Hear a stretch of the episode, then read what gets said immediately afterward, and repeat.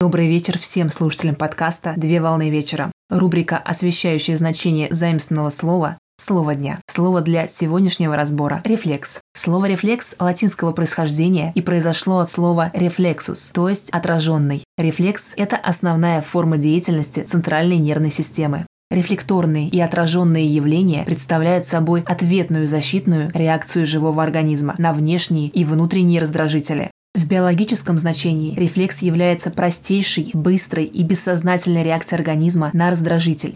Пример – попадание инородного тела на слизистую оболочку глаза. При рефлекторном или отраженном явлении образуется рефлекторная дуга, которая включает в себя стимул, рецептор, нейрон, эффектор и реакцию. Большинство рефлексов осуществляются при участии как минимум двух нейронов – чувствительного и двигательного. Рефлексы могут быть классифицированы по ряду признаков. По типу образования рефлексы бывают безусловными и условными. Безусловные рефлексы выполняют постоянную защитную функцию организма и являются врожденными и неизменными реакциями, которые были переданы по наследству. Пример – рефлекторное отдергивание руки от горячего предмета или способность кошек приземляться на четыре лапы. Условные рефлексы возникают в ходе индивидуального развития и накопления новых навыков. В свою очередь, выработка новых временных связей между нейронами зависит от условий внешней среды. Пример – зависимость от чего-либо. На сегодня все. Доброго завершения дня. Совмещай приятное с полезным.